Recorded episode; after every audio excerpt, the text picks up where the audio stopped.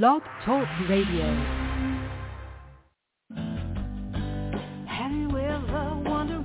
Welcome to Mind Shifters Radio with the Forgiveness Doctor, Dr. Michael Ryce.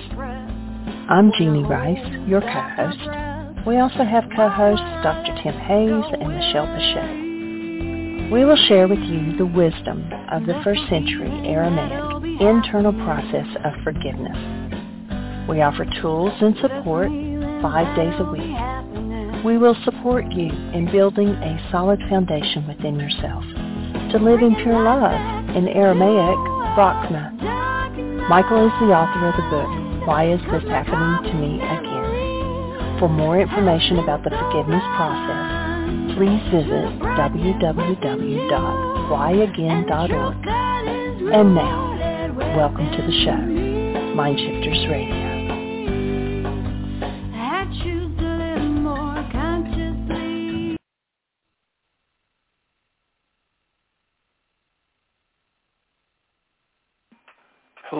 Welcome to Mind Shifters Radio. I'm Tim Hayes. I'm your host for the first hour. And today is Friday, September 1st, 2023. And as always, we're grateful to everyone who's joining us here today as we teach and support people in using, for the next couple of hours, some of the most powerful, effective, efficient, and accessible tools I've ever encountered. These tools are available absolutely free through the tireless efforts of Dr. Michael and Jeanie Ryce on the website at whyagain.org.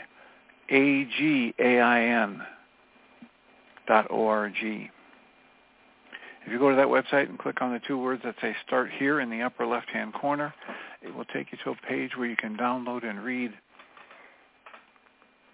chapter 24 of Dr. Michael Ryce's book. His book is titled, Why is This Happening to Me Again? That chapter of the book contains a narrative description and explanation of the primary tool in this work. That tool is called the Reality Management Worksheet, sometimes called the Reality Management Wake-Up Sheet. And it's a tool I've been using to great effect for 19 years now to improve the quality of my life and most of my relationships and to turn any negative emotional experience I have into part of the infallible guidance system that each and every one of us has been given. You can also download the actual worksheet process itself. It's a simple PDF file. Click the link, download it, print it off, copy it as often as you'd like, and use it over and over again absolutely free. You can also go to your App Store and type in the three words Heartland Aramaic Forgiveness and if you choose to do that before you're done typing the word forgiveness, you'll see the glowing heart icon. If you tap on that, it will let you download a completely free and private app. That app contains the reality management worksheet, contains an abbreviated version of that worksheet process, and it contains a copy of the Drag-On Klingon game which is a wonderful way to introduce these tools to even younger audiences. And we hope people do all of that soon and often, primarily because it tends to improve the quality of people's lives as they actively apply these tools in their lives, and secondarily because it tends to prompt comments, questions, answers, and testimonials. And if you have any of those to share with us, we will be grateful if you choose to do so. You can either email email me at tjh at mindshifters-academy.org. Or you can email Jeanie at J-E-A-N-I-E at whyagain.org. That's W-H-Y-A-G-A-I-N dot O-R-G. If we get an email from you, we'll address the comment or question or testimonial or answer on the internet show, and then as time allows, send you a notification about what day and time we were able to do that so you can go back to the archives and listen for the feedback. Alternatively, if you're listening live, you can give us a call at 563-999-3581 and press 1 on the phone. Pressing 1 on the phone, put a little icon of a hand by your phone number. I will hopefully choose the appropriate time then to turn on the microphone and announce it by your area code. And we greatly appreciate when people choose to do that because it makes it far easier for us to live into our intention with this work. Our intention with this work is to be of service. So please help us when you can by letting us know how are these things landing for you? What would be of more use for you in different ways to spend this time?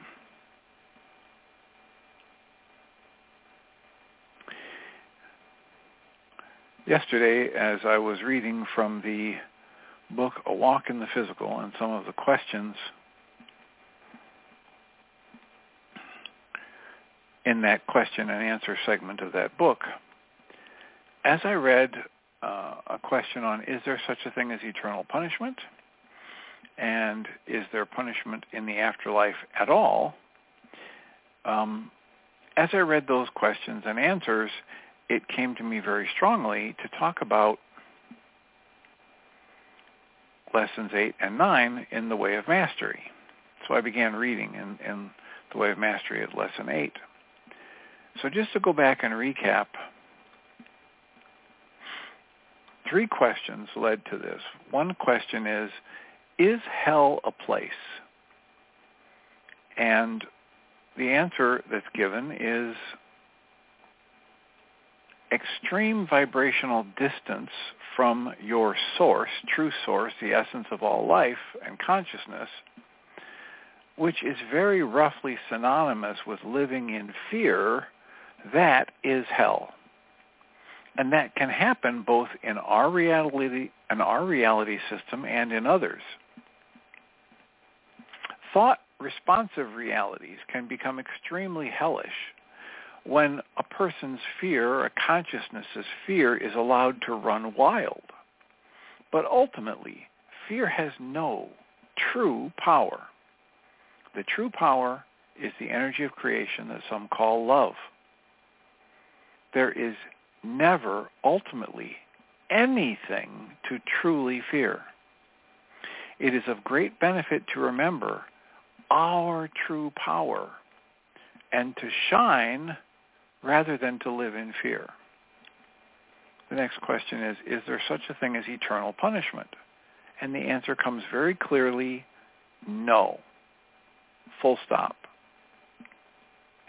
And then, by way of further explanation, it offers the very idea of eternal punishment is not compatible with unconditional love. That thought of eternal punishment is an earthly, fear-based idea. Eternal punishment is an idea we came up with, and it represents the extreme imagined end of a perceived duality spectrum. So if God is all good, there must be something that's all evil, etc.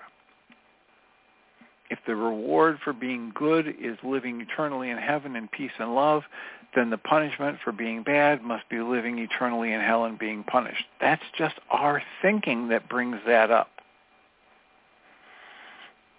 The answer goes on and says, it is the extreme of what our imagination can concoct as a result of our real experiences of pain and suffering as they happen on earth.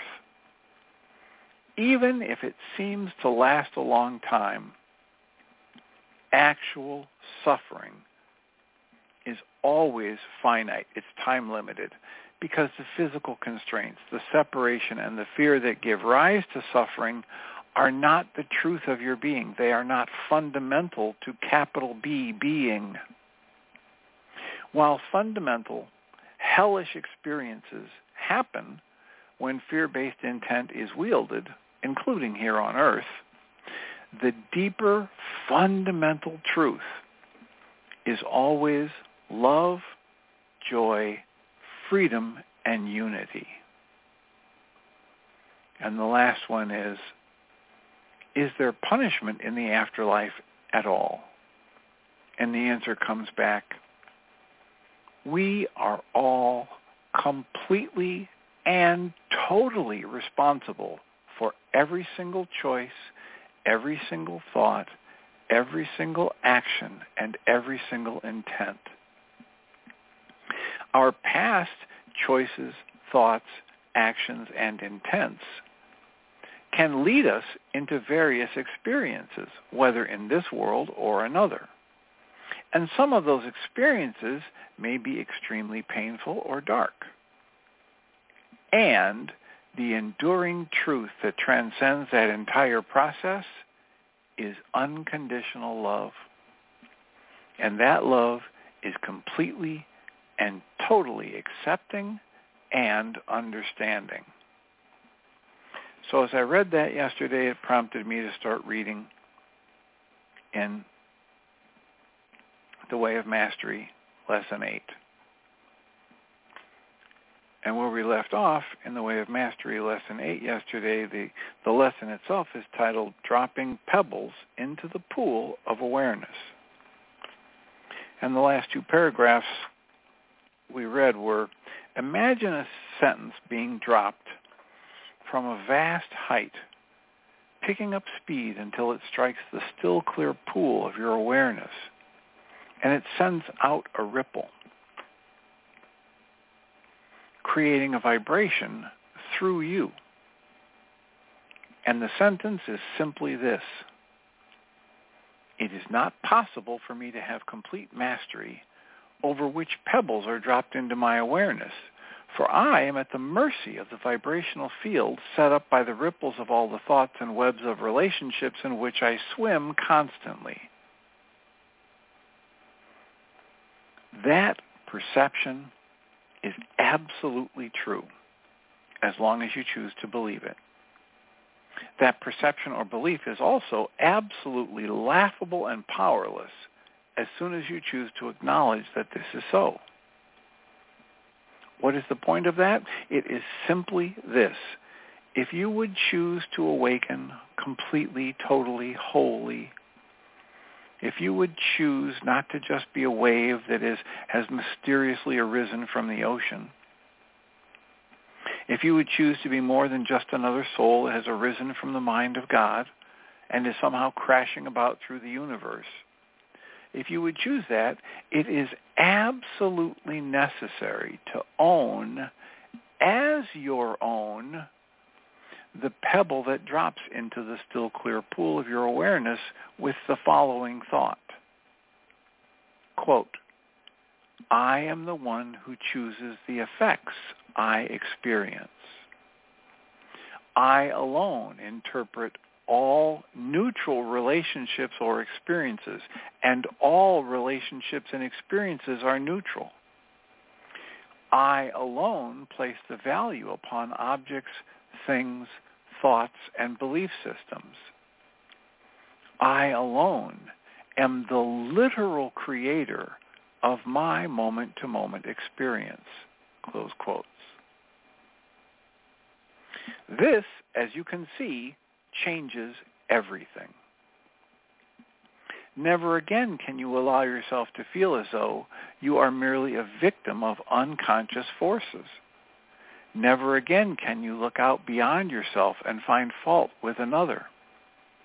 Never again can the energy of blame be projected from you to be dumped upon another. Never again can the energy of judgment hold sway in your holy mind. This thought, this one singular pebble,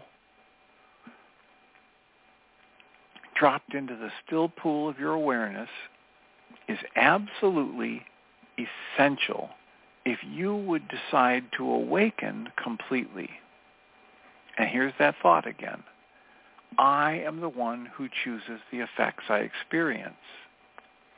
I alone interpret all neutral relationships and experiences, and all relationships and experiences are neutral. I alone place the value upon objects, things, thoughts, and belief systems. I alone am the literal creator of my moment-to-moment experience. The text goes on and says, and that is what this lesson is all about. the next heading is, you are not a victim of the world you see. And the text reads, though you would hear the word, that which arises, that which carries the vibration of truth, you'd hear the words that carry the vibration of truth many times. It can be denied as many times as it is heard. You can choose not to allow it to settle deep into that pool of awareness because if it were to settle into that deeply into that pool of awareness, it would affect every drop of water that makes up the wave that you are. You can hold on to the hope that you're still a victim of the world that you see. You can hold on to the belief that events hold some value in themselves, and a value that does not come from what you place upon them. And as long as you choose to deny the world the truth of all of this process, you cannot be set free.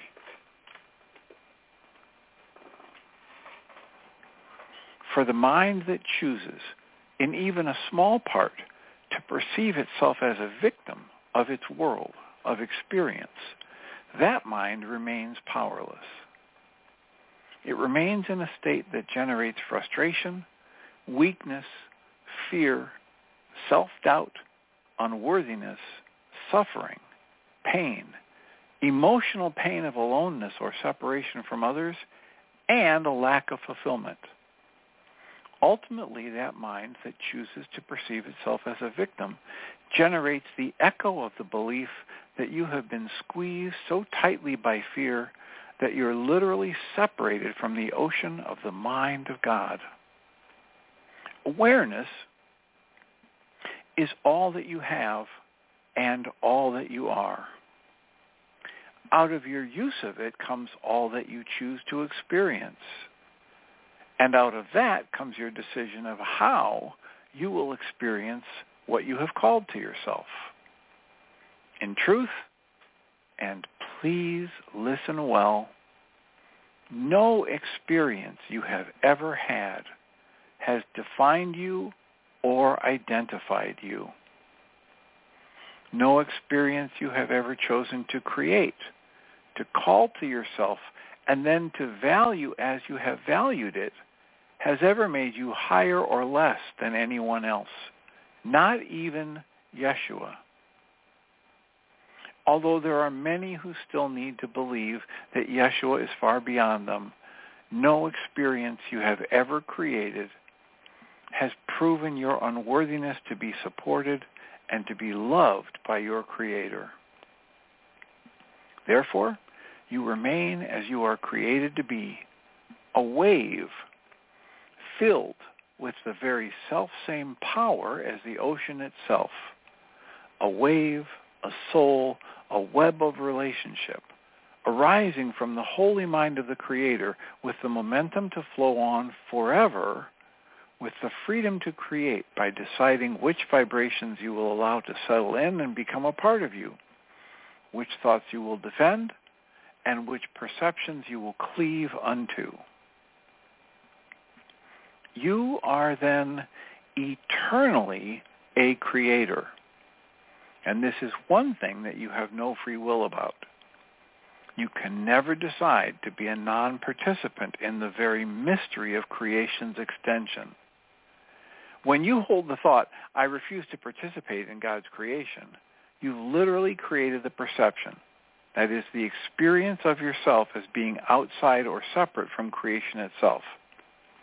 You have created the insane emotion of trying to separate the wave from the ocean itself. And you will create that perception of separation, even though nothing in reality has been affected.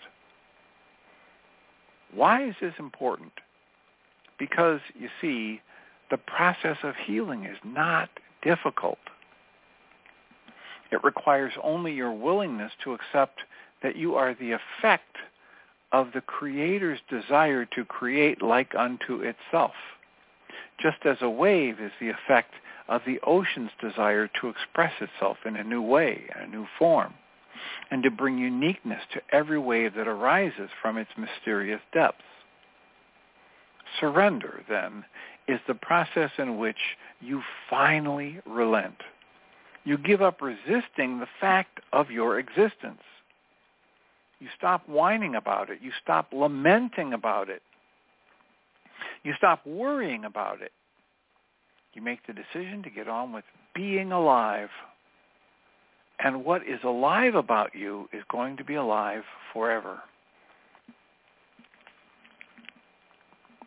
There is no place to hide and nowhere to go. The next section is titled Creating as Christ. And it reads, When you drop the pebble into your mind, I am not a victim of the world I see. I am a ceaseless creator made of and of one substance with my creator itself. When you drop that pebble in, then indeed the questions begin to take a different shape. You begin to use the power of your awareness to deliberately and selectively choose which vibrations, which webs of relationships you are going to pull into your field of awareness, which ones you are going to resonate with, and which ones you're going to let dissolve from your mind and from your awareness. If you have held on to a thought of smallness, a thought of lack, or a thought of powerlessness, now you begin to see that it is perfectly neutral. It is perfectly safe to look upon everything you have ever created and experienced and say, it is very good, and now I'm done with it. Well, what's next? What pebbles can I drop into my holy mind in this very moment? Can I look upon the current experience I'm having and see that it is nothing but the effect, the ripple of a pebble or a thought that I dropped into my mind so long ago that I don't even remember it? Can I look upon those events that are unfolding around me and if they are unfolding in your body, trust me, that is still around you, for you are much, much more than just your body. Can I begin now? Am I willing now to drop a different pebble into the still and infinite clarity of the pool of awareness that is what is alive about me always? Dare I think a different thought? Dare I drop such a pebble into my consciousness? Well, if so, what pebbles might those be? How about pebbles like, quote, I think I'll become a world savior, a Christ. What would that be like? What vibrations would I need to let go of out of my life, and which ones would I need to open to? What would it feel like? what would I see as I look out through the field of my awareness at creation? Or a thought like, I think I'll allow myself to be able to commune with any web of relationship, any soul, any being that exists on any plane of creation. Why, perhaps I'll even allow myself to know that I can be in communication with Yeshua. Or perhaps I'll have a thought like, how healthy can I become in this third dimensional reality? how many golden coins could I possibly create in order to give them away to others? Or perhaps I'll think, how many places on the planet could I take the body in the span of one short physical life? Or perhaps I'll think, how many beings could I say, I love you to? How big can I make my heart be? How deeply can I experience peace? The realm of possibilities is as infinite as you are. The ones you select and choose are the ones that will create the web of relationships that you will call your life, your experience, even right down to the quality of how you will experience the transition that's been mistakenly called death in your world. Would you call it a death when you leave one room in the house and close the door behind you and step into another room? Of course not. You just say, I was there, now I'm here. That is all that truly occurs when the molecules that you have called to yourself are unglued because you release your value of them. And their constituents, their parts, dissolve back into the dust or the energy field of the planet. You merely leave one room and step into another.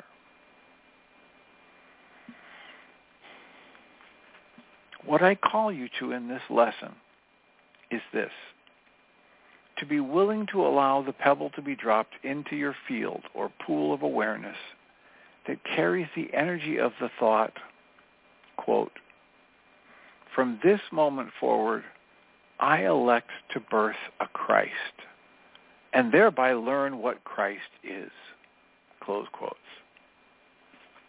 Once you do that, your experience becomes the unfolding learning of what Christ is.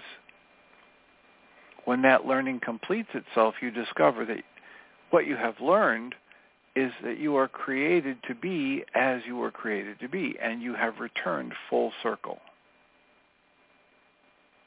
The prodigal son or daughter, journeying through the field of all possibilities, has returned as the awakened Christ and has taken up his or her rightful place at the right hand of the Creator. What does that symbolism mean? It just means that you finally think only with your right-mindedness. You think as the Creator thinks, and the Creator thinks lovingly. The Creator thinks infinitely, timelessly, patiently, certainly, and above all, the Creator thinks playfully, full of play. When you feel such love and such joy welling up within you that you can hardly contain it, don't you start moving the body and dancing around and saying, oh my gosh, what am I going to do with all this energy? And you call your friends and say, hey, let's have a party. Let's go to a movie. Let's create a delicious feast. Who could I write a letter to? Who could I send flowers to? Do you not become caught up in the desire to let some energy expand out of you to touch all parts of your creation? Well, imagine being the creator, infinite, vast, without a top or bottom, left or right, filled with nothing but pure, unconditional, radiant love. Can you imagine not even being able to contain yourself and then just think, oh, well, I'll just sit here and I won't let anybody else notice it? No, that's not possible. The Creator said, let there be light.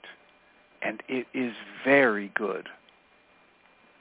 The Creator looked upon all creation, which literally means not just this planet, but all the infinite number of creations of dimension, dimension upon dimension, and all the little webs of relationships called souls that were brought into existence in one split second, and the Creator said, Lo, it is very good. This is my play. My joy and my love and my aliveness have poured forth and overflowed my grand being and brought forth into manifestation you. You, each and every one of you, are made of the very substance of that overwhelming love and playfulness that has the power to create infinitely and thereby to extend creation itself. That is who you are. That is where you find yourself now and now and forever. And you will never escape it. Creating mastery. Mastery comes when fear has been completely dissolved.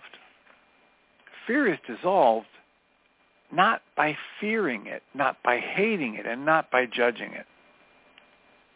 Fear is dissolved by being looked upon with perfect innocence, embraced in the same way that a scientist would watch the pebbles of a little the ripples of a little pebble that had been dropped into a pool of water to see how they've created other ripples and other temporary disturbances in the field or on the surface of the water.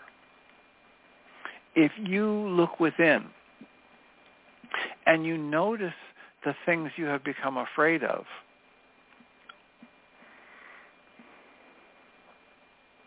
And you notice how fear has constricted your creativity, your joy, your playfulness, and your unlimitedness. You merely look with innocence and wonder and say, oh, I see how that ripple has affected the creation that I call my life. Do I like it? Well, not anymore. Good. I think I'll be rid of that. What can I replace it with? Mastery is a state in which you have embraced yourself as a ceaseless creator and assumed complete responsibility for everything that comes into the field of your awareness in total allowance without judging it so that you can simply decide whether it is going to stay or be dissolved in its effects. Mastery is fearlessness. That is, you no longer fear the infinite creative power of your perfect union with the Creator. I and my Father are one. This is an expression of mastery.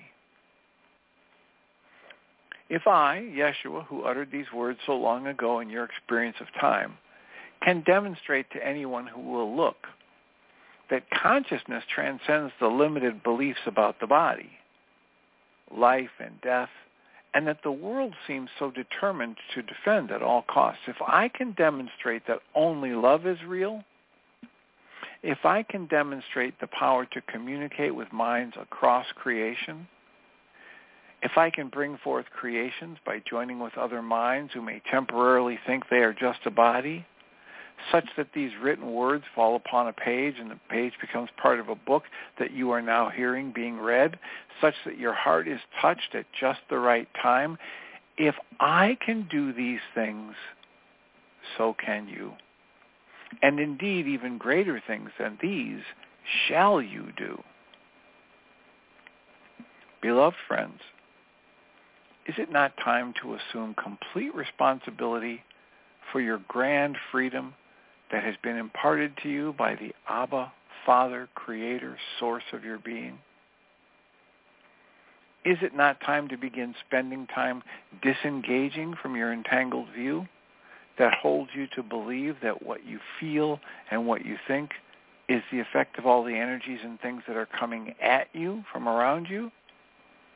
Is it not time to begin to use time to decide which pebbles will you drop into the field of your awareness consistently, day by day, hour by hour, even breath by breath?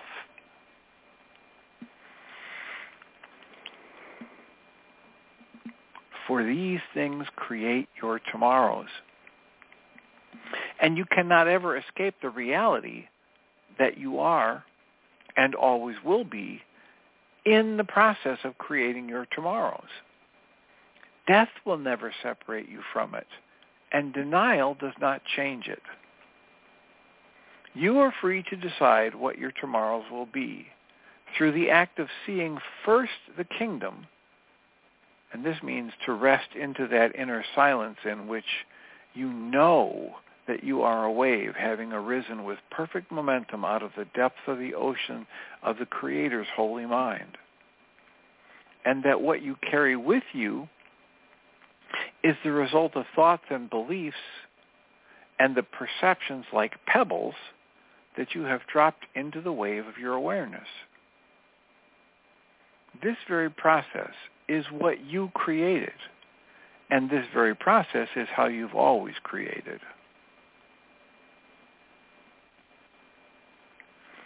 If you have ever received an education, how did you end up with your body in a classroom? Did somebody kidnap you and sit you down and say, here, you must learn these things? No.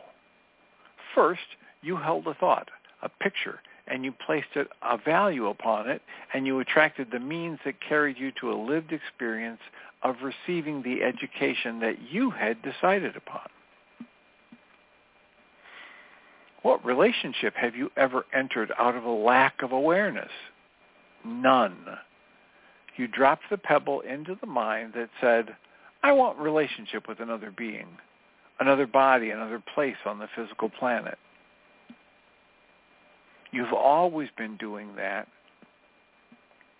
And you have always experienced the fruit or the effect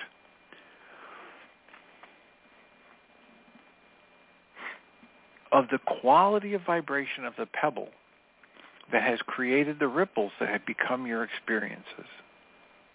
In reality, your experience is your awareness and what is true about you. And this is no different than what is true about me. The only difference has been that I learned to train myself hour by hour to drop only unlimited pebbles that send out vibrations and condition of unconditional acceptance and love and forgiveness, unconditioned and unbridled vision and revelation. Meanwhile, you've selected to do that only a few times. And then you rush back and pick up the pebbles of unworthiness or limitation or lack or fear or smallness. And you drop 10 or 12 quick ones in. And then you go back to the other cupboard and say, oh, well, here's the pebble that says, I and the Father are one. And then you say, oh, I've had enough of that. And back you go again. Meanwhile, I stay on this side of the fence where we invite you to join me. And I am saying, I and my Father are one. I and my Father are one. I am an unlimited being forever. How many universes can I be the savior of today? You, on the other hand, have said, well, that sounds very good. I and my Father are one. Oh, wait, here's a pebble that says my car needs to break down today. This is all there is. Which side of the fence are you going to sit on and drop the pebbles from? Which tree will you eat the fruit thereof? The tree of the knowledge of good and evil? Use that symbolism well, for when you drop the pebble in the pond, it's like saying, well, I think I'll take a bite of this piece of fruit. Oh, but it's too sweet. It's so good and it's so perfect. I'd better have a bite of a rotten one just to balance it out. The tree of good and evil, positive and negative, unlimitedness, limitation, forgiveness, judgment, love, fear. This is like holding a beautiful flower and seeing the petals and saying, oh, it's so beautiful. I, I can't quite take it. So I think I'll prick my finger on the thorn here and bring myself back down. No one ever told you, and your Creator never insisted, that you eat of the tree of good and evil. For all good fruit has been given to you freely and you are always free to choose which of fruit you will eat thereof. Here's what's recommended. Quote, I and my Father are one. What a blessed creation. I've been having so much fun as this wave. Yes, I see what I've carried along with me. Well, that was fun. I gained a few things. Now what's next? How about unlimitedness? Kerplunk. How about perfect love? Kerplunk. How about wealth? Kerplunk. How about the ability to heal? Kerplunk, kerplunk, kerplunk. Oh yes, I see that little pebble over there sitting on the shore that I've picked up a million times before of unworthiness, kerplunk. But no more. I'm done with you. As of now, I and my Father are one. I and my Father are one. Father, create through me the good, the holy, and the beautiful. For this is the season and the reason for my being. How big of a wave can I become? How powerful can I become? How radiant can I become? How much of you, Creator, can I express through me? Kerplunk.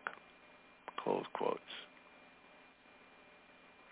Well, remember, you are creating your tomorrows now.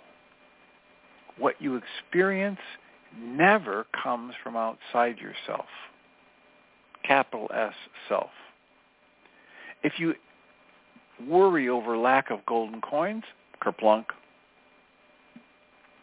and then you begin to attract the vibrational ripples that will seem to picture back to you, reflect back to you, the truth that you've chosen to believe, which is, quote, I live in lack and I can't get out, kerplunk. I can't possibly talk to Yeshua. I'm not worthy, close quotes, kerplunk. And the vibrational waves that come to you are the static that restricts your ability to transcend the third dimension and plug into others.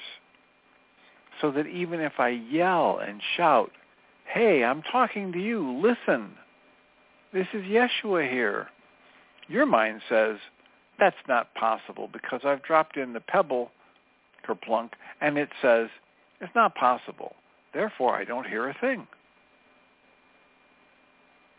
Do you begin to get the picture? Do you begin to feel in the core of your beingness the essence of this lesson's message? You cannot escape being what you were created to be. In each and every moment, you are literally using that ceaseless and unlimited power to create. And you remained perfectly free at any time to create anew what you will experience in your tomorrows is only the effect of which pebbles you are choosing to drop into the field of your awareness as thoughts right now. So the only question is, quote, am I, as a creative being made in the image of the Creator, willing to deliberately, consciously, and actively choose being responsible for which thoughts and which pebbles are dropped into my mind in each moment? Close quotes. If the answer is yes, then ask this, quote, what do I want the new pebbles to be? What vibrational qualities will I call to myself and thereby create my tomorrows? Close quotes.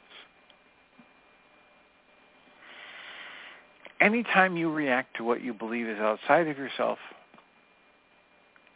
you may be absolutely positive of this. You have elected to pick up that old pebble that says, quote, I am a victim of the world I see. What I experienced is caused by forces outside of me. The fault really is in my mother, brother, father, partner, and child. The fault really is in the government and the planet and the quality of the air. The fault really is from a source outside of me, and I have no choice but to react to it. Close quotes.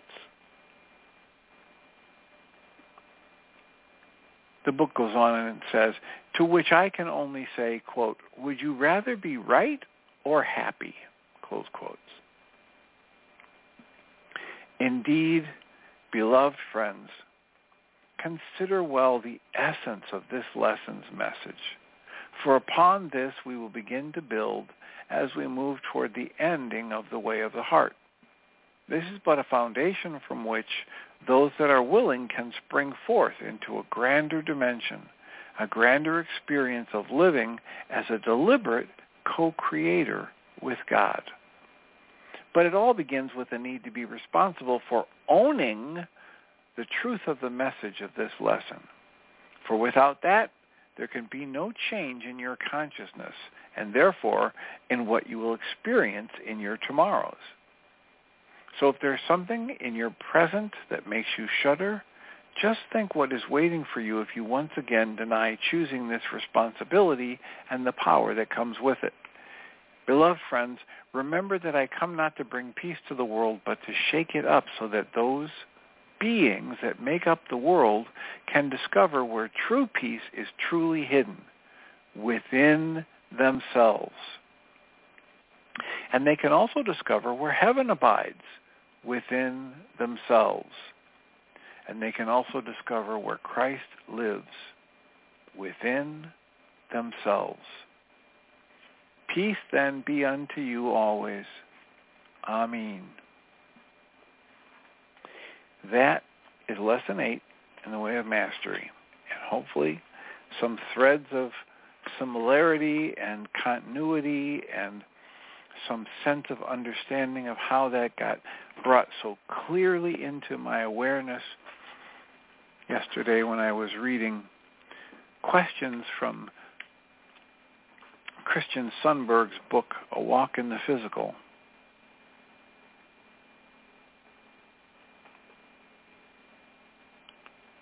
And the questions revolved around is there punishment at all in the afterlife? Is there eternal punishment in the afterlife? Is hell a real place? Is hell real? How could there be a hell?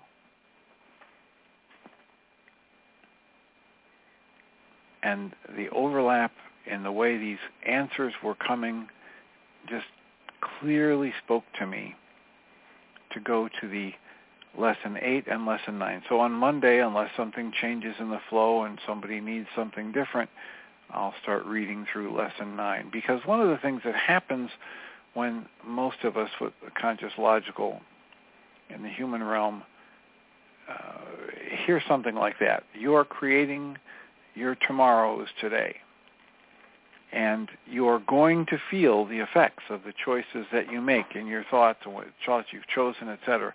Most of us find a way to turn that back into a sense of guilt and shame and stuckness. And oh boy, I've been in a negative pattern for so many years. Now I've got 1700 lifetimes of karma that I'm going to have to suffer through and I'm really screwed and and Lesson 9 makes it very clear in a number of ways. You are never a victim of the world you see.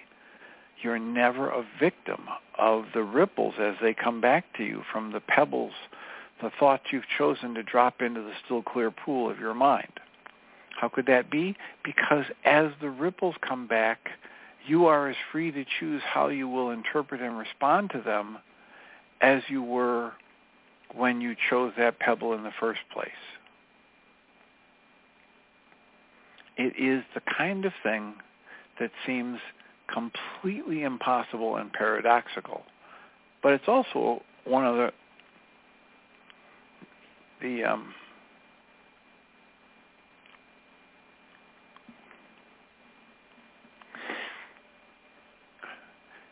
not a paradox, but a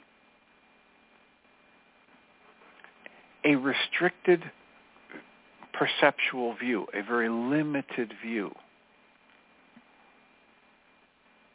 In the big picture, I was driving to work today and I had the thought about somebody who gets, um, you know, picked up by some kind of a helicopter or monster bird and dropped in the ocean. Now, if that happens to a person, they're not a victim of it. It's just an experience they're having their experience of it is going to be determined by how they choose to interpret and respond to it. So one person might, you know, get dropped in from, you know, 10 feet above the, the water and flail around and be enraged. How could you dare pick me up off the beach? I was just having a wonderful time and I didn't want to get wet and now I've ruined my hair and I, and or you know um all kinds of attack thoughts at someone who would push them in a, a pool or whatever. Other people realize they're falling toward the water, adjust their body to make a, a smooth entry and a jump or a dive, and then float or swim. At, and the experience is dramatically different, even though they were dry one minute and they become wet the next. But the experience is determined by the way they choose to interpret and respond to the events, not the outside events. So um, in this way of looking at things, I choose this maybe it's decades worth of negativity. I was raised in a negative family. I have experienced all kinds of negative events and and loss of jobs. I uh, people leaving me in a relationship, people uh, attacking me verbally. I have experienced those things, and I've chosen negative thought patterns about it because that's how my parents did it and that's how my friends always did it and we always felt justified to gripe and complain rather than focus on what we had control over. And I've done it for decades. And then I read a book like this and I make a choice and I say, let me practice dropping a different pebble in. Instantly, even as the ripples of negativity come back to me, from all of those years of choosing doom and gloom and feeling a victim, instantly as those ripples come back, I can see them as totally neutral, interpret them as life lessons and energy for moving in a different direction, and my experience will be radically different moment to moment as I move from negativity to positivity, as I move from rigidity to flexibility, as I move from exclusion to inclusion, as I move from hard and rigid to soft and yielding. So that's the offering for today. Our call-in number is 563-999-3581. If you call that number and press 1 on your phone, you can assist us you can let us know how this is landing for you.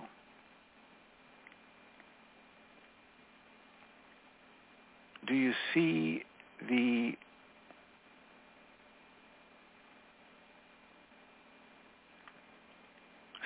the resonance between lesson 8 and what's going to come in lesson 9 in the way of mastery and the questions about is hell real and is there punishment in the afterlife at all? And is there eternal hell? And how is it that we can have a hellish experience? This set of offerings from the way of mastery, to my mind, provides a very reasonable and observable pattern that each of us can tune into and learn to gain some mastery over that explains how we have such unpleasant, painful, suffering experiences in our lives.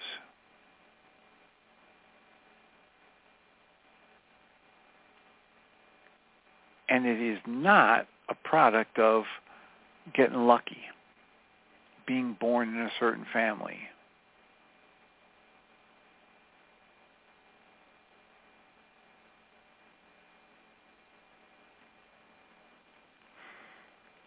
It's what we choose as an interpretation and a bit of response for everything that we experience in life.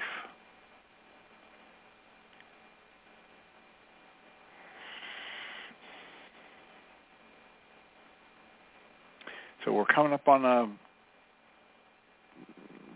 Labor Day weekend. If anybody has uh, thoughts to share about how they're going to experience the the weekend or use tools throughout the weekend, give us a call, 563-999-3581, and press 1 on your phone.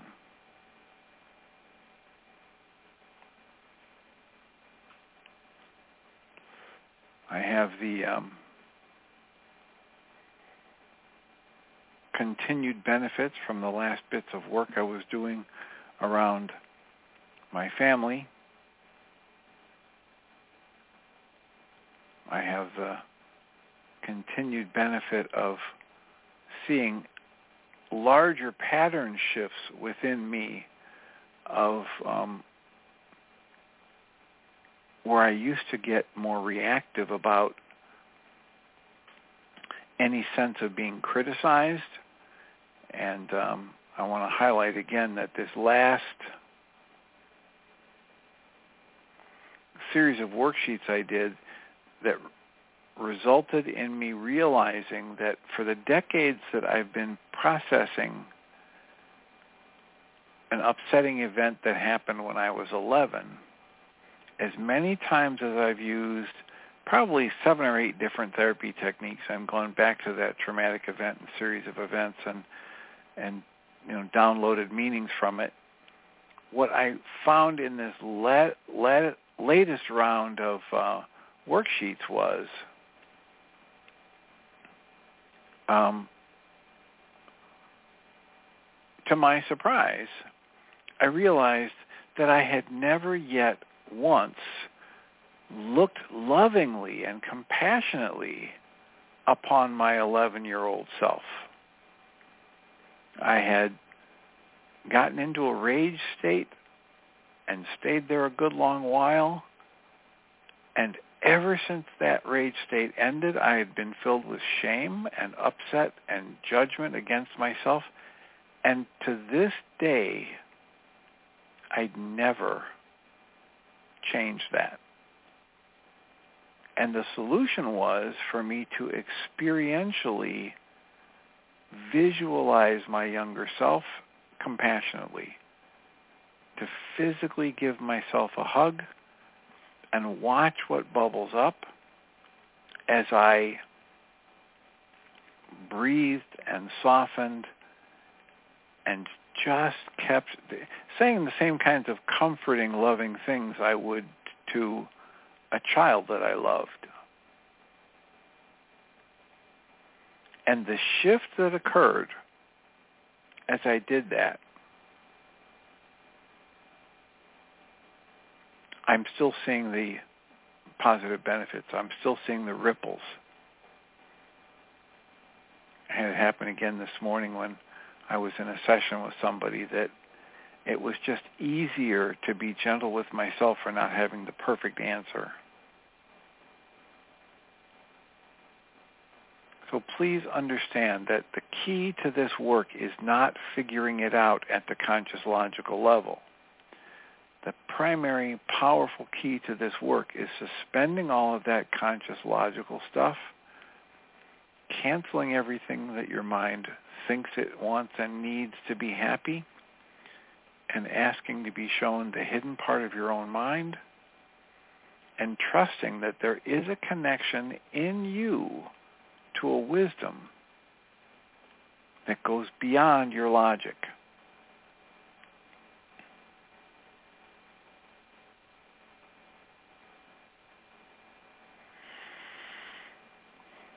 So, as always, we're grateful to everyone who's joining us today. I hope all of you have a wonderful weekend. If you're having a long weekend, that you're filled with joy and safety, and I'll look forward to returning on Monday. I'll remind us all that we come from love. We're made of the stuff we call love. We actually are love, and everything else is false. And since there's no Jeanie Ryce on the switchboard, and sometimes that means that Michael's trying to call in as host. Well, there's Jeanie. So I will welcome Jeanie Ryce.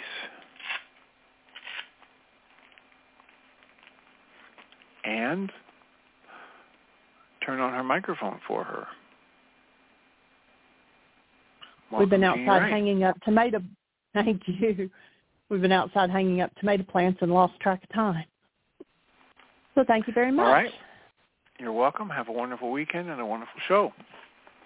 You too. So welcome everybody to the second hour of Mind Shifters Radio. And today is September the 1st, 2023. It's hard to believe, isn't it? Anyway, um, we're glad you're here with us. We'll give Michael a moment to get dialed in.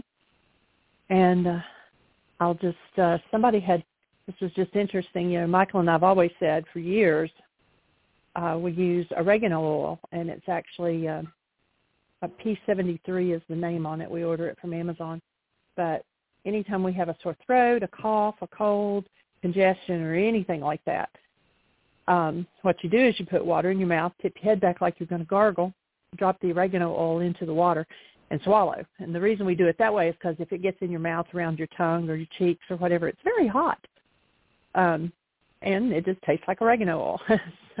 anyway, a friend of mine, uh, or of ours, uh, sent me a link to a study that a young man did in his high school. I guess it was his science class, and he would put uh, he had uh, dishes, petri dishes with bacteria in it, and in one of them he would put amoxicillin, and in the other one he would put drops of oregano oil, and every time uh, the oregano oil killed all of the bacteria to the point he couldn't even measure the bacteria that was in it, and the amoxicillin hardly touched it. And so then he did it with it using just one drop instead of the amount he had been using, and it still killed all of it. And so I'm going to put that out on our website under health information. And it's a good thing to know. You know, there's we've got several things out there, um, natural ways to treat different things, and you know, instead of always going to the the drug program, because you know I used to work for a penicillin company, and if someone's on penicillin for a really long time, if they're female, then they will usually end up getting a yeast infection. It's and it's just like one thing leads to another. Some people it messes up their stomach, and you know we it was so.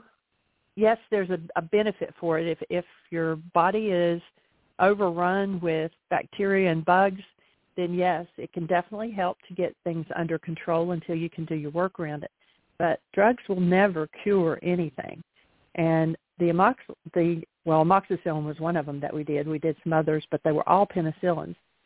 And we worked in the office, not in the plant, but you could smell the penicillin. I mean, I could tell you after a while exactly which whether they were running amoxicillin or um, augmentin or clavamox or whatever just by the smell that was coming through the air conditioners.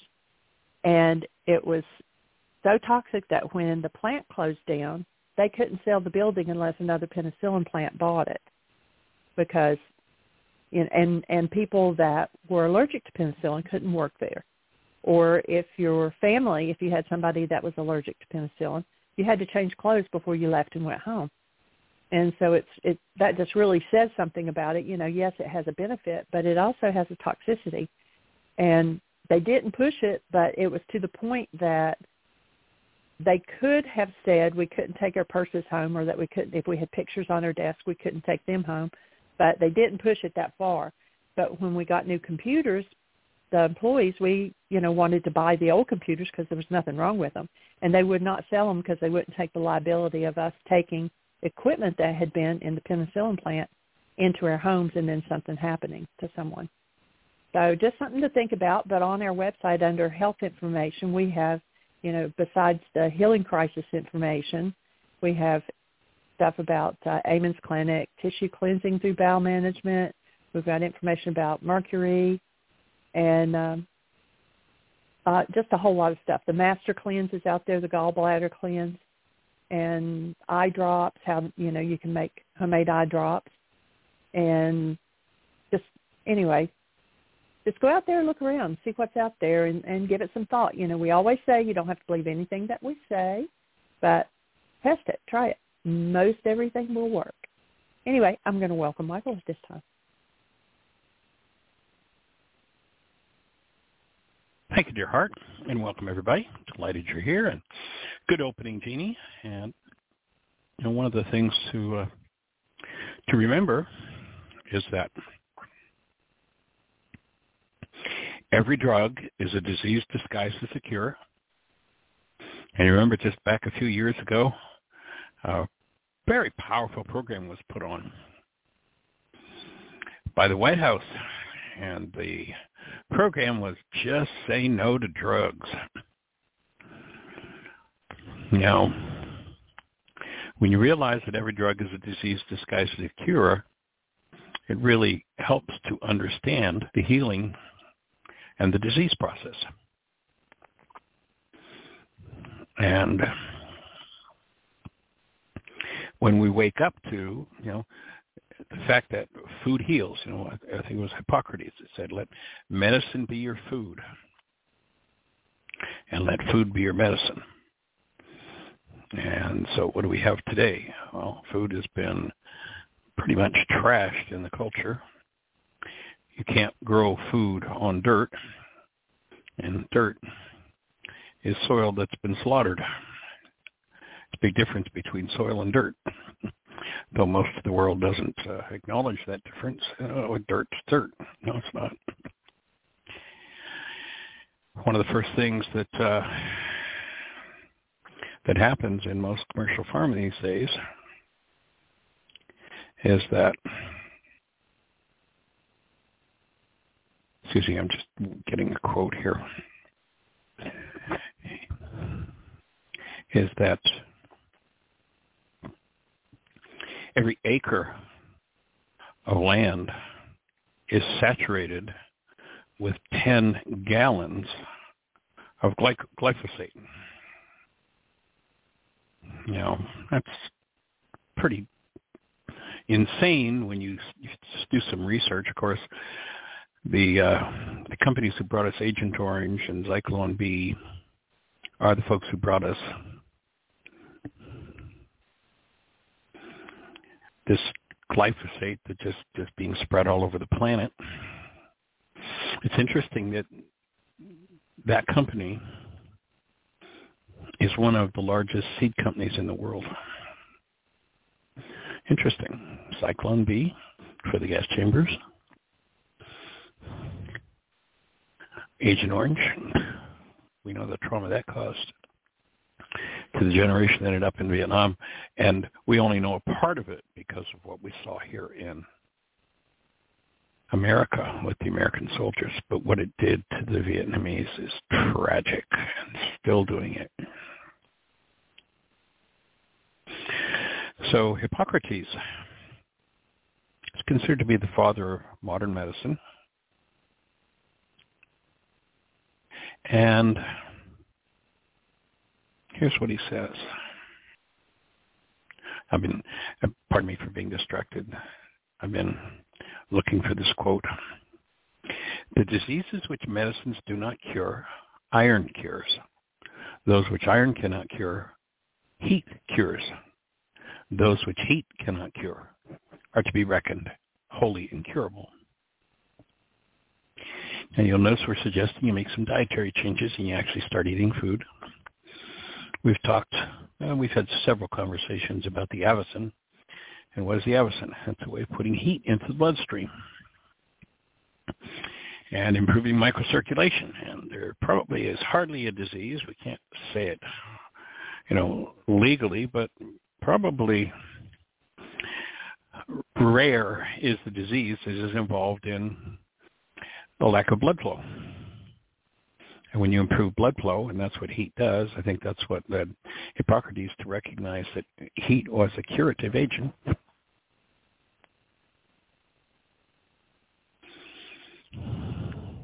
Oregano oil, food. Huh? How do you like that?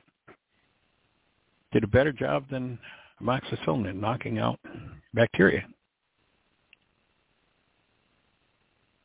And when it comes with all of its attendant energetic factors, then it not only knocks out invaders, but strengthens tissue. One of the factors that's needed in building tissue. So to, pardon me, then recognize that the oversight of physiology is comes from the mind. We go to the opening words in the book of John, it doesn't say in the beginning was the Word and the Word became flesh. It says in the beginning was the mind energy and the mind energy became flesh. Whose flesh, whose mind energy are you living with in your flesh? I guarantee it's not mine. I guarantee it's not the person you've been blaming recently. I guarantee it's not the person you blamed yesterday or last week or last year or ten, five years ago or 10 years ago or 20 or 30 or 40 or 60 or whatever number of years ago. I guarantee it wasn't. The only mind energy that can cause pain is the mind energy that's inside of a system. Now, if you want to be holy, I'm not suggesting getting down on your knees and folding your hands. I'm suggesting you look at all levels. You look at every factor that increases vitality of the system. You look at every factor that decreases vitality of the system. You eradicate to the degree that you can the things that decrease the vitality, and you increase the things that strengthen the vitality. And guess what happens? You get healing. Now the food you're going to eat has to come from soil. You don't get life. You don't you don't pour glyphosate. And you know if you do a little bit of research, you'll see that there are I don't even know now dozens and dozens of lawsuits, and several of them have been settled for millions of dollars because glyphosate they say they're they're proving causes cancer, even though as I say the uh, the companies that brought us Zyklon B and actually brought us Hitler too, same company. Monsanto is now Bayer. If you look at Bayer, it's a German aspirin company, and that's who funded Hitler. It's brought a lot of tragedy in the world. Owns seeds. Hmm. And promotes the idea of using only seeds that are genetically modified by them because they're patented. Interesting that we live in a country in a world where you can now patent life and that life that's patented leads to death. So lots of things to consider, lots of, uh, of aspects to this healing process. And Miss Jeanie, I know that uh, yesterday when we finished the show, you had a hand or two up. So I'm wondering if we've got a hand up, if anybody who tried to get into the show yesterday is with us and has something to share there is no hand up. However, Lucy is with us, and she did have her hand up yesterday. So, whoops, she just the same time I turned on her microphone, her hand went up. So, hi, Lucy. Sweet. Welcome. Hi, Jeanie. Hey there, young hi, lady. Michael. Hello. Welcome. Hello. Thank you, thank you. I do have a question. Unfortunately, I missed up, uh, misplaced this uh, paper where I was like, it was, uh, the, uh, I would probably place question uh, better. I'm listening uh, to the um, practicum you sent me, codependence, uh, codependence to interdependence, and right. over there, it was week seven or eight, and now I try to actually ask the question. So you were right. talking there uh, about um, how rather than collapsing um, construction, uh, you uh, process the whole energy. I have to say that uh, I've had it happen with me. I know how it feels in the body, but it happened right. only by default. Over there, you're saying that you will you will still work on it, how to maybe um, put in, in better words or maybe more detailed words. My question is, I got it. Uh, can you can you explore that a little more? Uh huh. Sure. Here's my take. When the mind pre- creates a construct we call perception, a structure in the mind, all perception comes from the content of carbon-based memory. So it's a reflection of the content of the mind. If that construct, if that perception, that structure in my 9-bit mind is accompanied by pain in my physiology, then there's an underlying energy in my physiology that if I can get rid of it, I'll be freed of my pain, I'll be freed of my disease process. Mm-hmm. Because mm-hmm. most of us live in denial, remember that denial is when I think or speak as though something outside of me is the cause of what's moving inside of me, then I literally have to hide from myself the underlying energetic pattern that is when stored in tissue causing the pain that's reflecting in my body. That makes sense so far? Yeah. Oh, yeah. Mm-hmm. Okay. So when I have a painful reality come up, there are many things I can do to try to move around the perception in my mind and change it. And that can lead to some positive results. There are many, you know, um, techniques that people are offered to help them feel better. Like, you know, if somebody's overloaded with stress, well, there's a, a way to reduce stress, and you, you breathe. And if you breathe, you'll reduce stress. But breathing when you you are overstressed doesn't change the fact that in physiology there is an energy that doesn't belong there. So when one forgives a la first century Aramaic, rather than, you know, if the construct in my mind is accompanied by pain in my body and I'm blaming you for it, I'm dissociated from my pain and I'm projecting my pain into my brain's picture of you. My perception shows up and I say, oh, you made me really sad or afraid or whatever it is. Now, the sad or afraid, whatever it is, is somewhere in my tissue structure. Yes, what you did resonated it for me, but the reason I'm not able to process it directly is because I'm in denial. I want to blame somebody else. I'm going to keep that hidden from myself so I cannot, while I'm in that state of denial, directly change what I'm projecting to my brain's image of you. The only way I know to consistently, persistently collapse perception, which when it collapses, you drop into the underlying content where the original pain is stored. And that original pain might be something from 10 generations ago. It might be something from my childhood. It might be something that I just fantasized at some point in my life and produced an energy that stored in tissue is destructive to tissue and therefore the tissue warns me that there's pain. So in Aramaic, it's understood that if my that my perception is driven by a goal that I hold for the person I'm projecting. So the core of the forgiveness process is I cancel the goal and that construct of my mind collapses. Now, one of two things is going to occur. You'll notice the step before you do the canceling process on the worksheet, you're bringing forward conscious, active, present love. Mm-hmm. And when love is present and the underlying energy that is toxic that's causing my pain, I start to access directly, I can burn that energy off, so to speak. I can process through that energy, which is going to alleviate my pain.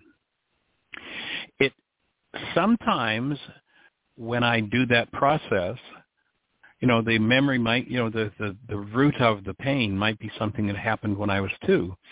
Sometimes when I do that, I'll get a full cognitive recall, like literally picked with picture and sound of the event that happened when I was two that holds the pain content that I'm now projecting into my brain's image of you. So by collapsing it, I either one of two ways to do it. I can do it where I'm just processing the energy directly. I don't have any memory. I'm not in touch with it. But the veil is opened. What I've been hiding from myself now starts to move. When it moves in the presence of love, it is dissolved. So I can just process. I think this is where you were heading, the question you were asking. So I can right, process right. that energy directly. I mean, rather than putting into my brain's image of you, I'm processing that energy directly, though I have no cognitive recall of what it was. I just know that, geez, you know, I feel really funky. I have this pain in my gut and, and, and my shoulders hurting. And wow, what just happened? I just canceled a silly goal. Well, I'm processing the, I'm becoming aware of the energy stored in my tissue structure, and now I'm able to process it out. It may or may not come with a cognitive memory. And the point I think I was probably making in week seven of the codependence intensive was that you don't have to have a cognitive memory in order to process the energy. Oh, okay. Does that get to where you were wanting to go? Oh, yes, yes. Uh, well, uh, I guess my, my, my mind created uh, like additional story around that. I thought there is there will be certain maybe technique or something to actually uh, uh, uh, which leads there. Uh, there is. Yeah. All of the above. All of the yeah. Every tool we're answer, teaching. right? Every tool. every every tool. You know, I might be in the middle of needing to breathe. I want to hold my breath and I want to rage at somebody. Then Mm-hmm. I might just say, oh, I have a tool, a thing called a commitment. What I'm going to do as I want to rage at this person is I'm going to breathe and I'm going to just speak the commitment to change my energy. So I might do that. I might do, and and you're going as you see the the um, the workshop unfold. You know, for 25 or so years from when I first started teaching that codependence to interdependence workshop, we had a power person worksheet that was one page long. Mm-hmm. We did that intensive.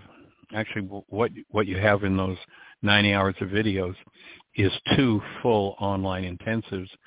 The second one, I started in the first intensive to develop or expand the Power Person worksheet from one page. And in the second intensive, we actually added three extra weeks. So it was a 17-week intensive because mm. that worksheet expanded out to 12 pages. I'm actually working on it currently, and I'll make sure you get the latest copy when I complete it. It's now up to 14 pages, and it's really about unwinding the power person dynamic in the mind from every angle you can possibly do it. So that's something I'm working on expanding even beyond what we did. But it had been one page in the first intensive, expanded out to 12. It's now at 14, growing as we as I'm I'm working with it and developing a way to really you know when i when i live in denial and if i'm in denial of course i push down the energy that i don't want to deal with when i push down the energy i send out an energetic pattern that draws somebody in to do it to me when they do it to me that which i've denied and dissociated from is the information i'll use to build my brain's image of them and i believe it because i can see it i mean literally one of the things the mind does is it converts thoughts into pictures. So if my thought is you made me, whatever it is, mad, sad, afraid, glad, whatever, happy, it's all the same. It's it's denial. Then I use that very information that you've resonated to me to build my brain's image of you. So I'm still, here's one of the crazy things about this whole game of projection. People are still in their pain they can just pretend that it's somebody else's. But when I, and when I put it in my brain's image of you or someone else, I have an indirect relationship with that pain. The idea of the forgiveness process and all of the tools, you know, the power person worksheet, the idea is to come into direct relationship with what's causing my pain rather than mm-hmm. indirect, indirectly by putting it into my brain's image of you. So when I come to into direct relationship with it, I can change it. While it's projected, I'm in an indirect relationship.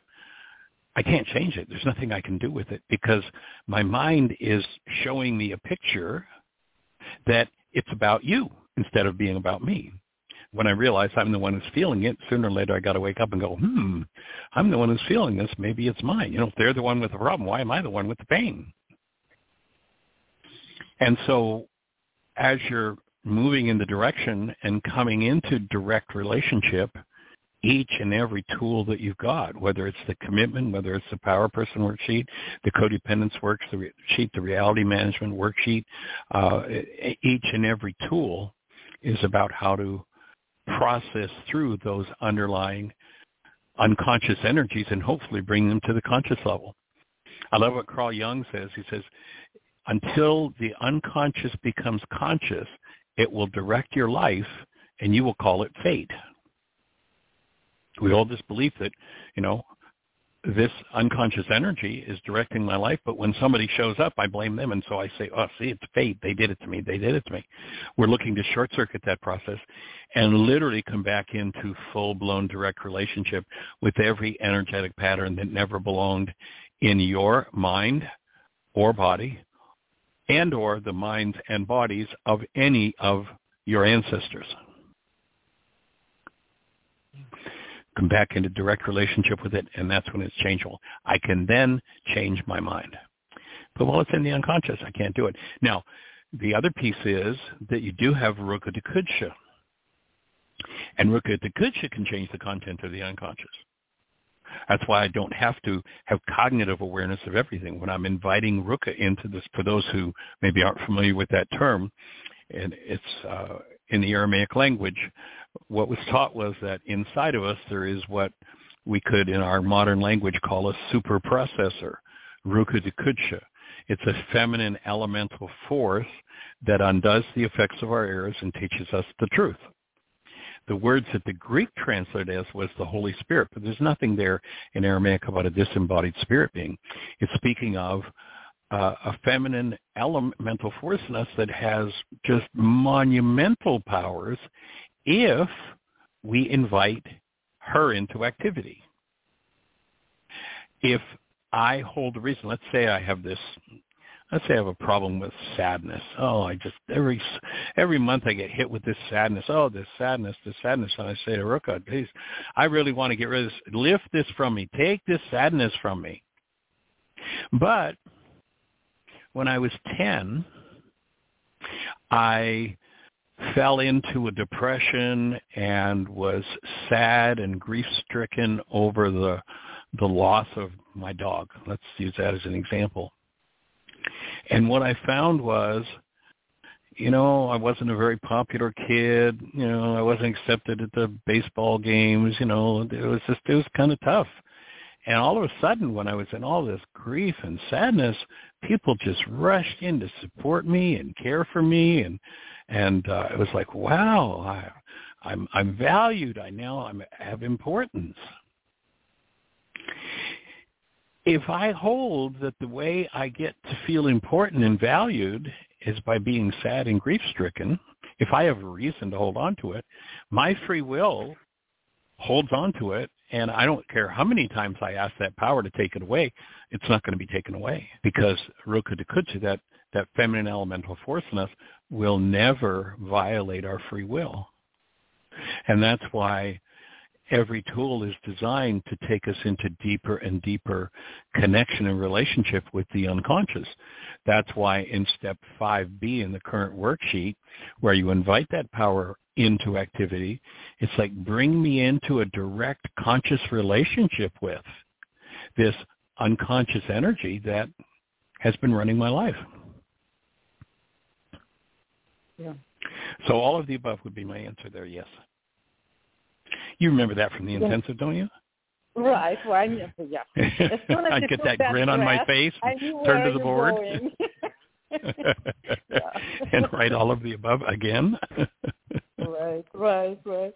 So you know, I just just uh, a little share um, as far as this energy, uh, uh, you know, process the whole energy. That's why I said it happened with me. I'm sure it happened but the way how it felt, but just uh, by default, I, I thought maybe I can um, I can work on something intentionally bring it. Now I heard the answer. So, but what's so interesting that sometimes uh, what happened even before I cancel the goal, and this is maybe because I have some relationship with uh, Ruka after all this, you know, few last few years right. build. Before I cancel this, I I know that exact uh, well, like I'm talking about it, and I'm experiencing something in my whole body, and I may even, if I talk, if I do it out loud, my speech becoming so slow, like I'm not thinking anymore. Even before right. I cancel this goal, I just process. You've gone right into goal. process. Uh huh. Yep. So that, that's that getting into amazing. that. That yeah, that sensitive period where it's like the veil is wide open and I'm connected and it's rocking. And one of the keys to that is willingness. Mm-hmm. Like I'm willing, even if I don't know what it is that I need to process and deal with here, I'm asking to be shown what it is, what's behind it, and I'm willing. And when when I've got, you know, when it was when last night, instead of sitting down and having three glasses of wine and a big congestive dinner of pasta and cheese and white bread and and uh, and then a sugary dessert, instead of having that, having that, I had a sprout salad and this morning, being vitalized and in a state of willingness, the veil opens and you can move mountains in that state. That's the still point. You know, over the years, once I, I first discovered the still point process and I could see how it put us into high speed fast forward processing. And you know remember our definition of processing is the ability to keep love conscious active and present when something less than love comes up. Once i discovered still point and realized what it was part of my search became what is there out there that will put us into still point that's where you know over the years all of the energy field work that we do in the intensive each step in that are steps that I observed would put people into still point. And that still point is a place where, you know, physiology, instead of there being resistance in it, physiology is a superconductor. And so whatever I'm willing to process through is going to move high speed, fast forward. And and you you take that understanding and then put it opposite what the Aramaic idea of Satan was, and in Aramaic, Satan is not a dude with a red suited tail and a pitchfork, but Satan is, quote unquote, the resistor, one who misleads. Resistance is the opposite to, to willingness and still point. So if somebody's in this state of resistance, and you know, most people when they're in pain and blaming somebody, you say, "Well, gee, you know, I've known you for 30 years, and I can remember, you know, well, about 28 years ago, you were talking about this issue, and it was your brother, and and you know, I can remember, oh, it's probably about 22 years ago, and it was your that that, you know, that girl you were dating, and oh, I I remember, you know, you oh, that's probably 15 years ago, and you were saying that it was, you know, the the, the neighbor, and have you ever considered that you're the one who was there every time? And what most people do if they're invited to be held accountable is they'll go into resistance, they'll hold the breath, they'll shut down their energy field, they'll tighten, they'll go into sympathetic dominance, and then carbon-based memory will produce a whole story about what's wrong with what I'm inviting them to. Oh no, here, let me, I'll, I'll explain to you. Let me show it to you so you can understand. And that's, and most of the world literally lives trapped in Satan resisting, and they're stuck in their story. We actually had a, a uh, music director at Heartland back the early days, and he wrote a song, Stuck in My Story, My Pain and My Glory. Mm-hmm. And that's what happens when people are stuck in Satan. You know, you listen, you know, look at the political realm today, and you can just watch the people that are stuck in Satan that are all, oh, they're victims, and look at everybody, oh, look at they're doing it to me again. And, you know, that's the game that the non-being mind plays.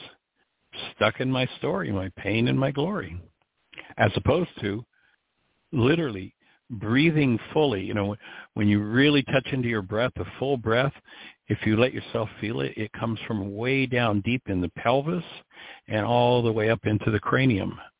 All of that moves with a real breath. Most people have you know, you watch how people hip hop and try to walk and, and how they hold their heads and their necks and that cranium is all locked up, the hips are locked up, the legs are locked up, and so energy can't move. They're now physiologically a resistor. And then of course when truth appears, they've got a story about how it's all somebody else's fault. And uh, you know, so all of the tools are about moving every aspect of what we're talking about in the direction of wholeness. And it takes every piece of the puzzle to really become vital enough to move into that still point where the magic really happens, where the real, you know, you just know that the, the shifts that are happening are beyond what the mind could ever figure out. Well, I really can attest to that. My last few years ago and now, this is um, I'm definitely definitely hasn't resolved everything in my life, but uh, the major thing, which the question, I mean, if it was even living like that, how I was, and you knew that, uh, that my condition and everything, and now it's like uh, like uh, I've said it a couple of more than a couple of times. Uh, it doesn't seem possible in one lifetime. However, right. It's Yep. literally a couple of years of work. So You do your I work and you reap the rewards.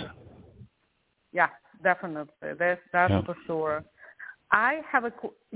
Uh, you want to say something? No, I'm complete with that. Okay.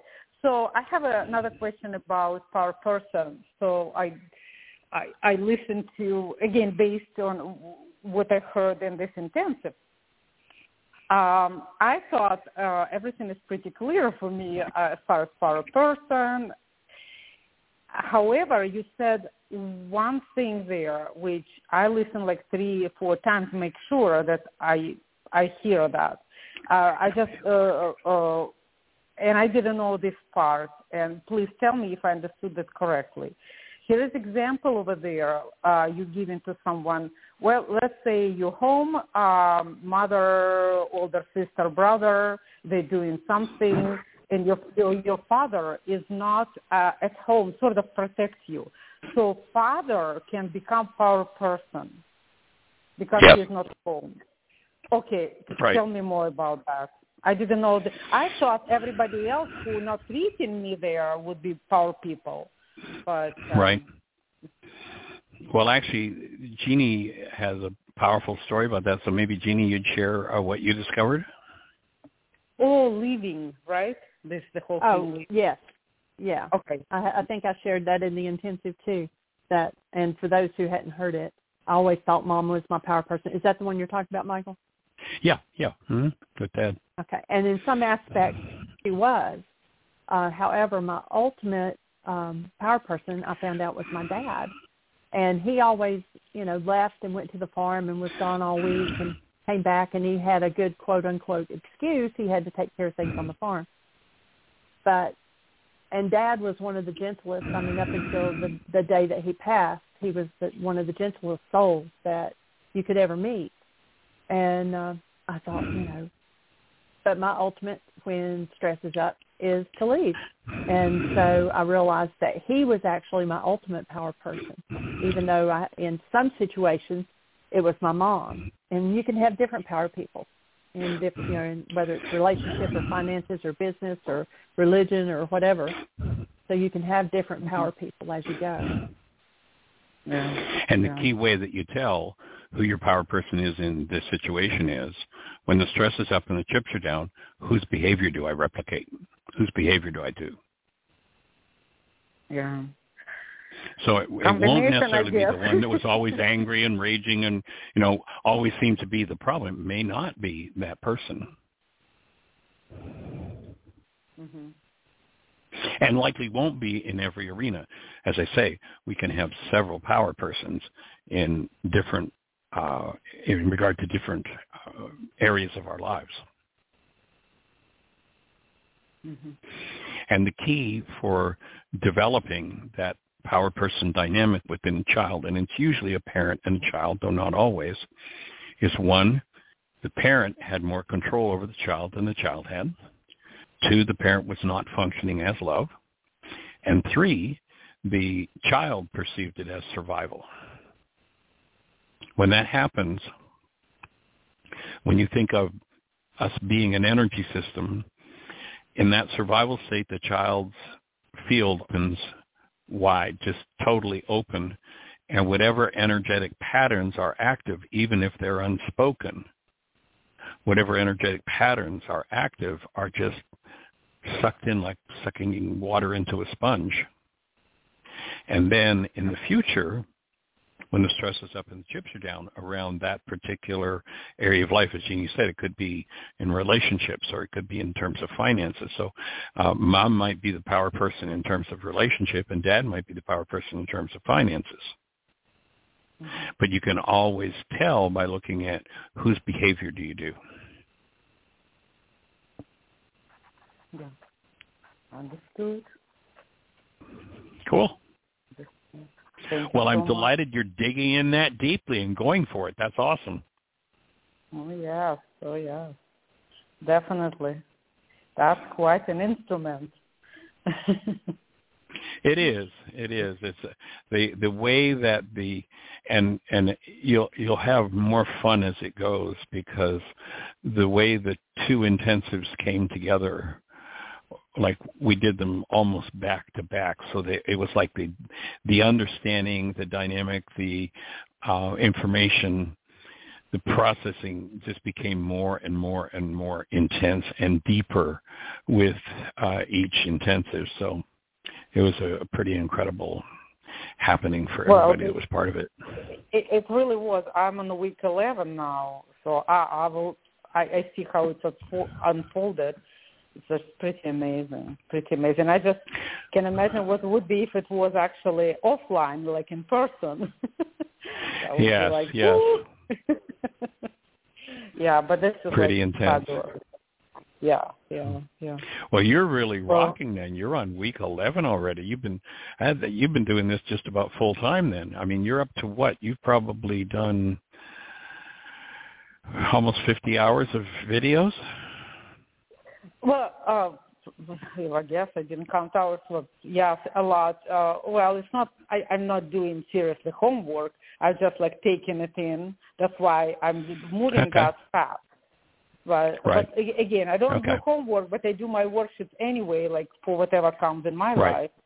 Um, Good. Uh, so yeah, it's, it's it's just wonderful, and I would have Cool. to say that yeah, like even you, you know, you're the master, and uh, I would see uh like how how even even you even you if i may use, use this word like developing you know like it's like oh, I'm still doing my like, work. new new level it's like oh, the way how you talk and just Listen, amazing. I'm really clear. You know, you know, for 40 years I was on the road, and now I'm in the fifth year of putting my head down on the same bed pretty much every night. It's pretty awesome, and it's allowed a new type of focus and a new level for me of my own work. And I'm really clear that I've handled far deeper and far more um, meaningful issues in the last two to three years than I handled in the previous 50 years in terms of my own personal work and personal process. oh phenomenal yeah i guess that's why like universe circumstances whatever I keep you put That seems to be it. Yes, we're pretty much settled here. Oh yeah. Well, I'm glad it's impacting you that you're really doing that, and and any insights that come, you know, that seem particularly meaningful, that maybe are not shared, because you know, for me, that's one of the uh, the beautiful pieces of the intensive is there are you know a dozen or more people, and they're each sharing what their insight is, what their process is, what their questions are. So that just expands it. So if there's anything you see particularly meaningful for yourself or insight or or pieces of the puzzle to add, please let me know. Please, you know, jot it down, put it in writing, or call me and and let me know because um, it'll all you know it's always in development. Yeah, great. And then uh, as far as this worksheet, is it is it on website or uh, the uh, twelve? No, no, No, I'm okay. actually working on on editing it now, and Yeah. uh, I'll make sure that as soon as it's complete, I get a copy to you. Because I'm sure I'm gonna have uh, questions there because as much as you touch with the uh, you know participants on that, and I don't have in front of me, I know that I'm I'm I, I'm not catching up with you know what I mean like like I need to see it with my eyes. I'm like oh well I guess I'm not Right. I don't know what they're talking about. Hmm, Right, right. Yeah, well, yeah. here's what I'll take it because I'm I'm I'm really in process with it myself, and that's how it's upgrading. And so what I'll do before the day is out, or if I don't get to it today, tomorrow, is I'll print a copy of what's current. It's not complete, but it's you know it's got a lot more in it than it had during that intensive. So I'll go ahead and send you a copy so you've got it. Thank you so much. Thank you very, cool. very much. And as you, you know, having it in hand as you go through the material will make sense of it. We've chosen not to release it on the website or put it out there because it is so intricate and so detailed uh, that we felt, you know, without the intensive, it just wouldn't be fully functional for people. So we've decided to just make it available through the intensive. But I'll make sure to send you a copy so you've got it in hand as you're doing it. Thank you so much. I'm really looking forward. cool. Awesome. Yeah. Okay. Well, thank you, thank you, thank you, thank you, Jeanie. And uh, uh, let somebody else to to talk to you. Please give Lenny a hug for us. Tell him we said hello I and will, send will. our deepest regards and love.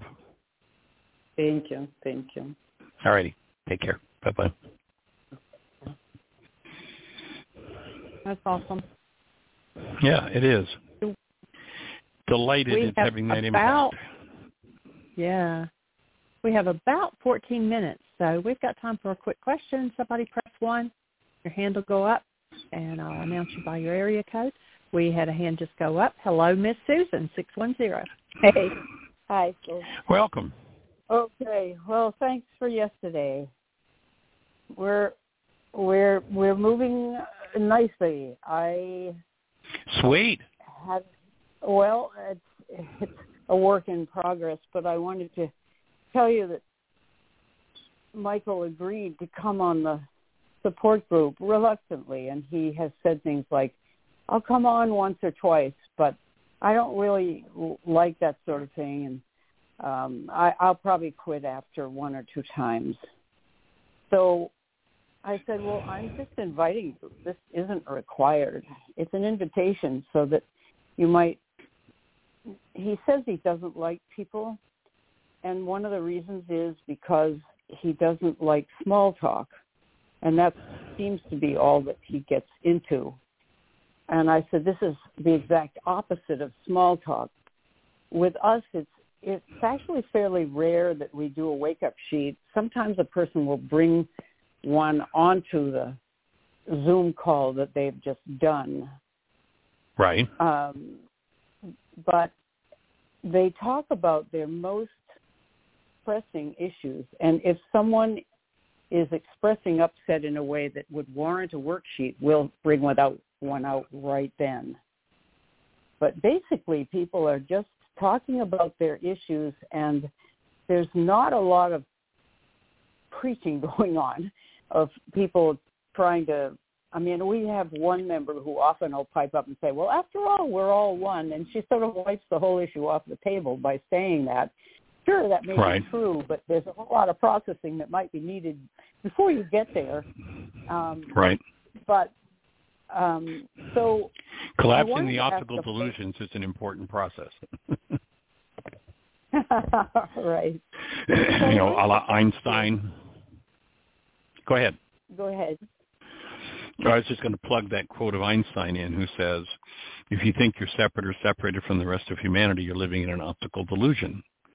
Virtually everybody's living in an optical delusion. Yes, the truth is, energetically, there's only one of us, but one has to process through those optical delusions, which have gone on in their bloodline and in their lives forever, mm. before that Yeah. the actuality of the experience and cognition of that oneness can happen. Yeah. That's So for true. most people, That's it's kind of exactly- like a spiritual bypass. Yeah, like that's what it feels like. It's hey, wait a minute, we want to get there, but we didn't get there yet. So what are you doing? You know. Um, Right. Yeah. so I wanted to ask you if you might be, and and I would want to treat this like hiring you as a therapist for you to come on, sort of an, as an observer maybe at first. I wouldn't want to squelch you if you had a word of wisdom, but this man is extremely sensitive about being taught anything or have any suggestions made. We had an incident this morning where our electric bill has gone up. It was four hundred dollars last month, and that's about a jump of, you know, it was one hundred and fifty before that per month. Well, Michael Wow. leaves his um, his electronics on all night. He needs noise and needs images. So, I mean, I don't know if he needs images, but he he listens to comedy shows all night long while he's sleeping. And I I hear it when I come down into the kitchen cuz it's not soft. And this morning I said, "Michael, um what are you playing at night? Because I know that in the middle of the night, if I get up, I hear this, and I I figure you're sleeping. And he said, "Oh yeah, I have terrible tinnitus, and I can't sleep anyway without without these shows going. And they're shows that I know, so they're a comfort to me. And uh, they're in the background, and I can sleep when I've got them on. And I said, "Is there any other way that you could have it like a radio sound uh, without the the, um, screen on because we're trying to figure out why our um, utility bill, our electric bill, has gone so high. And he escalated right to anger and defensiveness. And he said, well, if you want me to move out. And then he stormed out of the house and went down with his dog to the park. And the park is a half a block away. So um, I followed him down there and I said, Michael, let's work together. I'm not, we're not throwing you out. Winter's coming. You have a place to stay. Until we find you a good alternative, we're not going to put you out on the street. And I'm looking right at him and I thought, I'm doing the best I can with my love exchange right now. While we were talking, That's I could cool. look and just look at him and he said, I see you really looking at me. And he said, when you talk when I tell you things, you do look at me, but then sometimes I can tell by the look on your face that you've had enough and you've got to go about your business, which is absolutely true, Michael. I tune out. And hmm it's usually because he goes into a long yarn about all the famous people he's played with and he wants to feel better about himself and he wants to show me Yeah. that he's worth so he goes into this thing and I have no energy for it and I need to do wake up sheets. I mean, this is my thing. But I said, Michael, you're right. And I said, one of the things that I really like is true exchange between people. I want to be heard and known just the way you do.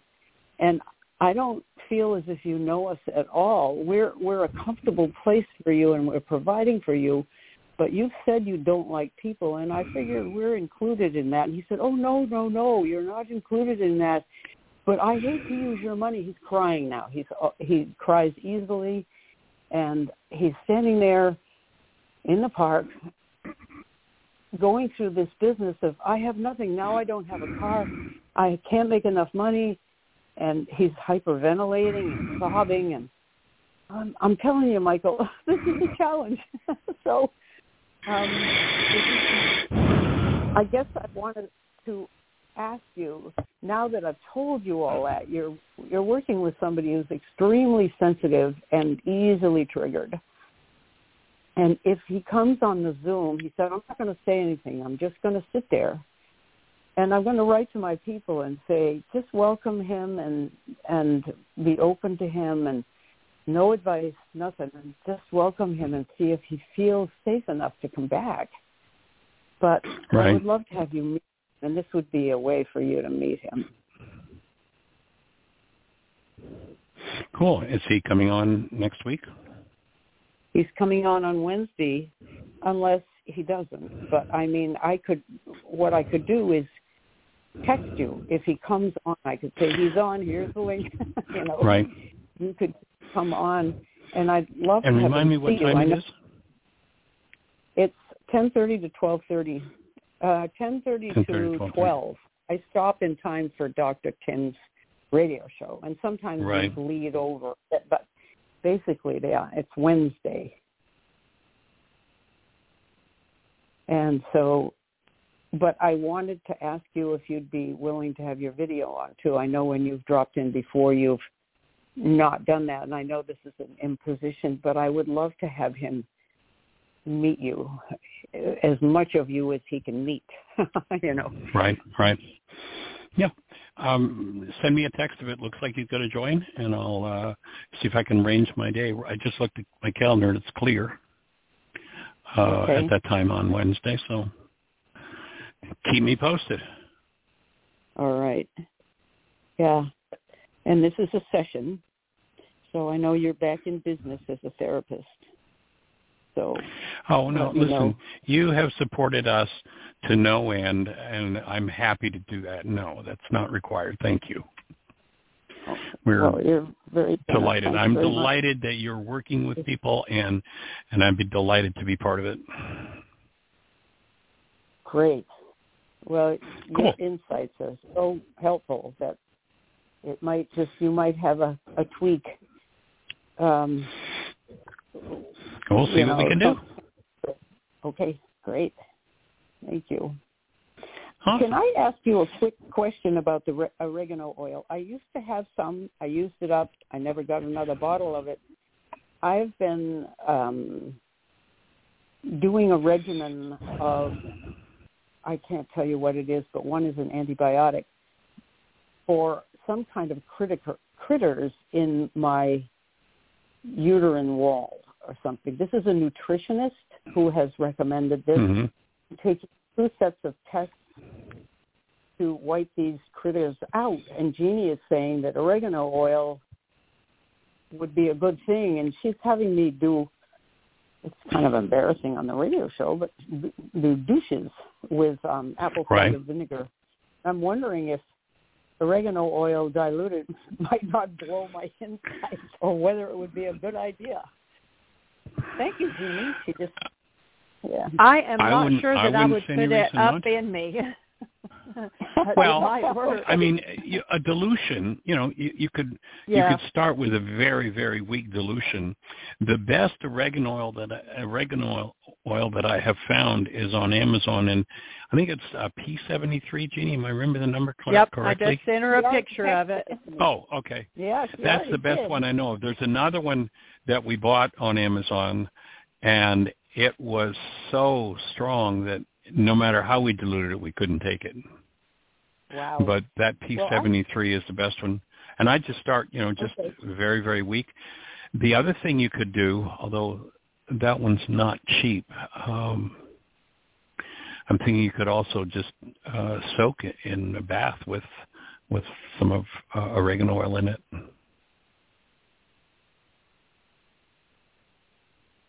But yeah, I would I Okay, wouldn't just- hesitate to use it as a douche. Just do it. Well, I mean, I I of course couldn't do it as a douche, but but but I, I think to just start with a extremely weak, so because it can be pretty uh, pretty intense. Okay. Thanks. All right, awesome, very cool. Well, any other thoughts? We're down to about three minutes. Well, this question might be too long. Basically, if you find Well, maybe save it till Monday. Okay. Okay, I will. All right, we'll do it. Okay, blessings. Thanks. All right, Michael. And I, I wanted to uh, expand on a little bit of the conversation with Lucy before we complete. And um, the state that Lucy has shared that she's been exper- able to experience, been moving toward. And my experience is that uh, the more willingness you have, the more you do your work, the the easier that process point comes. And one of the reasons for doing it to me seems to be that, you know, there's that thought in the Course in Miracles that says when you are healed, you are never healed alone. And then Yeshua, the physicist, says a little leavening leavens the whole loaf. And it's really clear he's not talking about bread. He's talking about critical mass in physics. And each person that's willing to do the level of work that it takes to get to that space opens the energy window, opens the energy window, opens the energy window for everyone on the planet to be able to make that shift, to move into that superconductor state. And it's it's not describable in words. You can only get it by the experience. And you know, everything that we've developed, everything that we're offering is to support each person stepping into that experience. And when you step into it, You know, I've had times, you know, the the first time that it really opened for me, I was in it for about a year.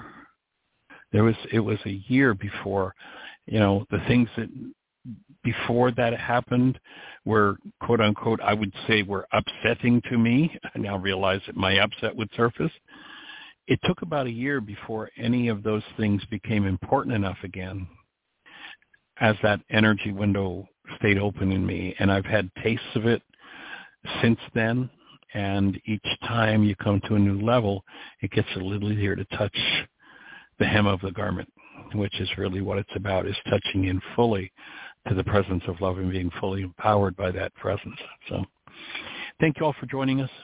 Create the best year yet of your eternal life. It is an awesome gift to give the world. Blessings. Bye-bye.